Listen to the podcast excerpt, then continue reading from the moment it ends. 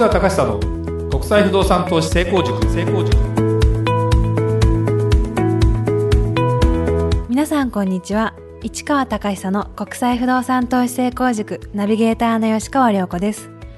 この番組は株式会社国際不動産エージェントがお届けしております。市川さんこんにちは。はいこんにちは。国際不動産エージェント代表の市川隆久です。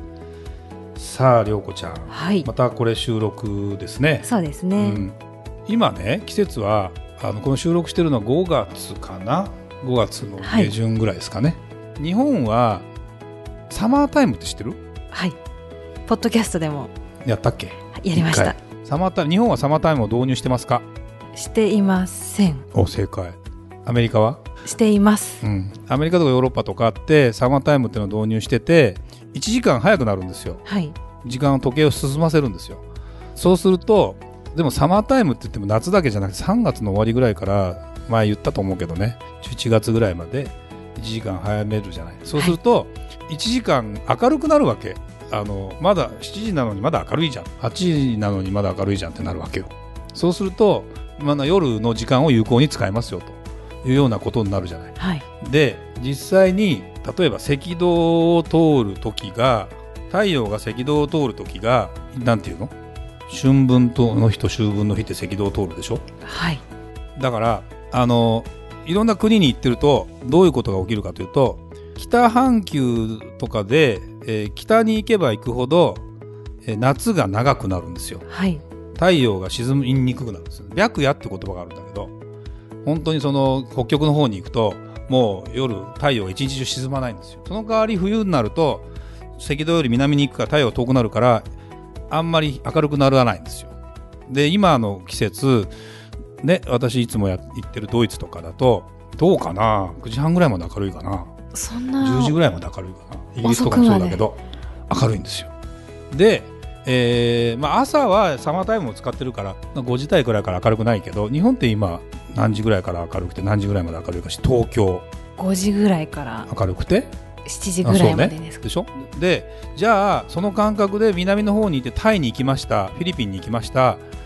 あのーまあ多少場所にもよるけどそんなに夏夜明るいわけでもない。まあサマータイムやってなかったりもするからね。っていうのもあるんで結構ね太陽の動きと人のまあ、肌の色もそうなんだけどいろんなそのね動きとかっていうのは世界いろんなところ回ってるとねまあ面白いっていうかそれをしょっちゅう毎週いろんなとこ行ってるでしょ？そうすると感覚を合わせるのが、まあ、もう慣れちゃったから全然私は大丈夫なんだけどそこら辺はね最初戸惑うかもしれないねうんそれでは今日の番組始まりです。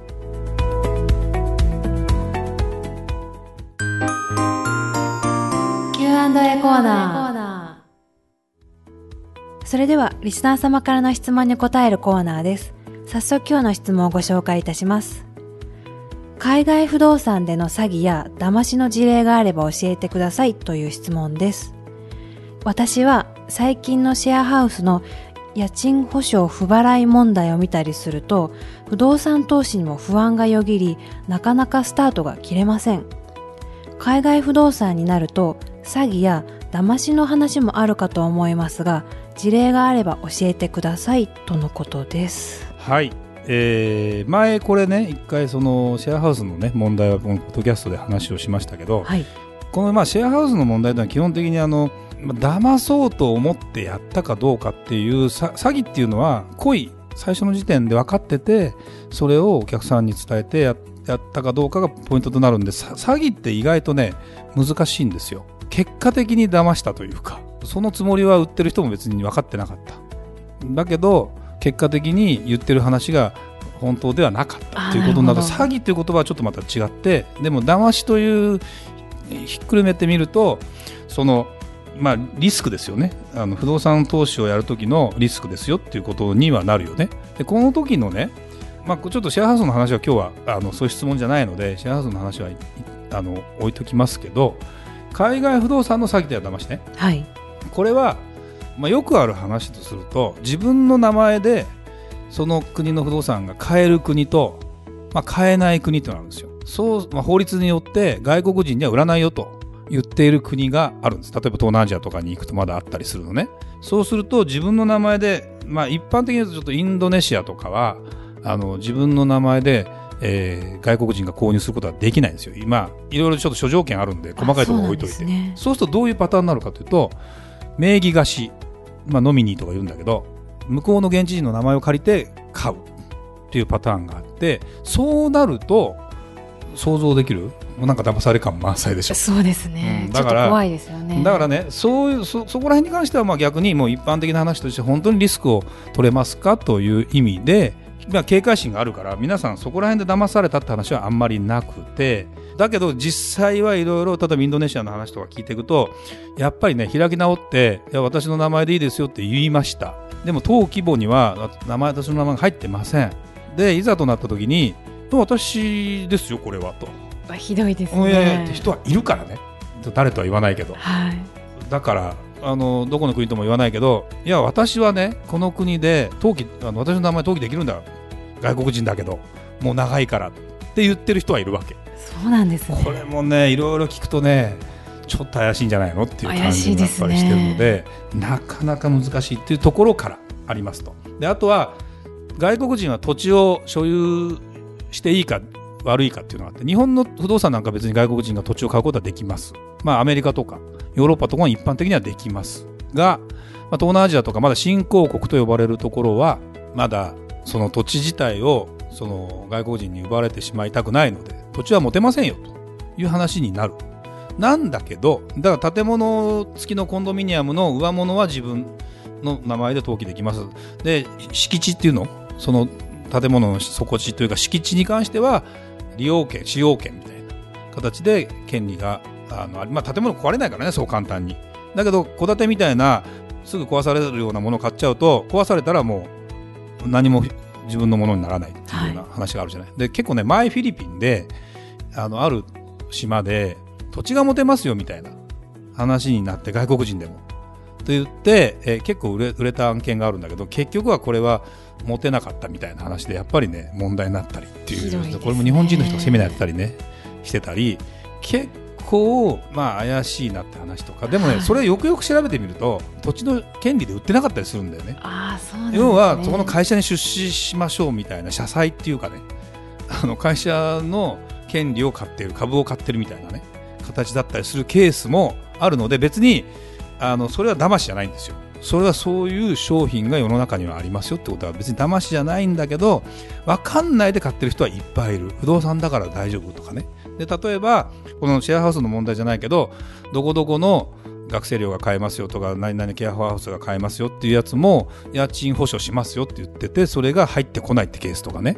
それもあったりする。でやっぱりそれってその事業に投資するっていうことになるのでそのものを買うというよりもその運営したお金でが返ってくることで投資した分のお金に対してのリターンがあるというふうになってたりするんですよ。はい。それに関してはこれもねだから多分その最初から騙してやろうという人はいない、まあ、いないというかいるのかもしれないけどいだって最初から騙してやろうと思った人って相当すごい人じゃない、そうですよね。だってさ捕まること覚悟でやるじゃない。はい。だけど最初から騙すつもりはなかったけど結果的に、えー騙してましまあ騙したとかそう言ってない。要はそのギャップがものすごい。例えば言ってた数字の8掛けだったらまだいいかしょうがないか。例えばね。それが9割言ってた話とちょっと違ってて1割ぐらいしか合ってないとなるとやっぱりちょっと違うじゃないですか。でそれがリカバリーできない、まあ、リカバリーっていうのはやっぱりいろんなことが起きるわけですよ。海外だと思ったように家賃が入ってこないとかいろんな話がある。その時に相手の会社と管理会社とかいろんな話をしていく中で管理会社を変えたり、えー入居者に出てってもらえばなんとかなるという現物がちゃんとあるものもあればそもそもこれはそういう事業に投資したわけだから実際は物が箱があってもその箱自体にあんまり価値がない、はい。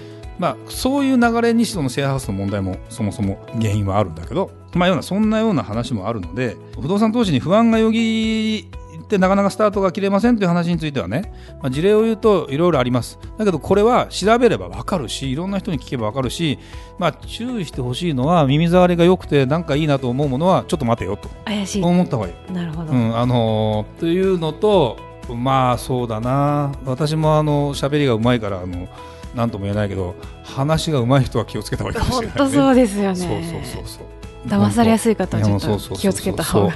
大体あの3人に1人ぐらいはそんないい人って感じがするからね。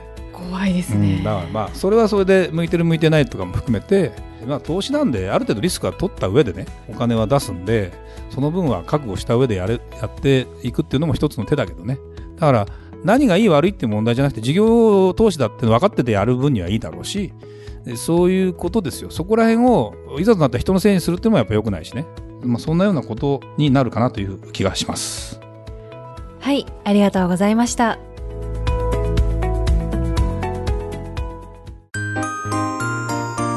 吉川亮子の調べてみました。吉川亮子の調べてみましたのコーナーです。今回も前回に引き続きオーストラリアについて調べてみました、えー市川さん私はまだ海外経験ゼロなんですが、えーオーストラリアには本当に全く縁がないんですがオーストラリアの観光スポットというとどんなものを思い浮かべますか？印象的なものを一つだけお願いできますか？まあ、一般的にはねオペラハウスシドニーのああやっぱそうですよにね、来るけどね、はい。うんまああの見かけ倒しではないですよ。そうなんですね。よくあるあの行ってみたあれみたいな。あのどっかの人形人形像みたいなのとはちょっとまた違うかもしれないね、うん、っていうのはありますね、とあるサイトの情報によると順位は別としまして、うん。え次の3つが候補に上がっていました。えまずエアーズロックですね。オーストラリアのシンボルとも言われていますね。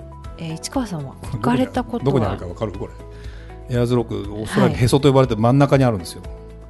で一枚岩でボーンって隆隆起してもう真っ赤な感じですよ、ね、真っ赤な感じ、これ実は行ったことあるんですよ私。あ最初に海外旅行行ったのがオーストラリアだって前言ったと思うけどその時にあの3週間学生旅行だったんでフリーツアーでバスで回ってエアーズロック絶対行きたいというので行って今は登山できないんだけど昔は登山できたんですよ。そうなんですね。300メートルぐらいの高さがあるから東京タワーぐらいなんだけどちゃんとこう登っていけたのね。で頂上に行った景色はもうすごいよ。いいですね。もうでも当時ビデオとかないからもう写真もないんだけどもう忘れない。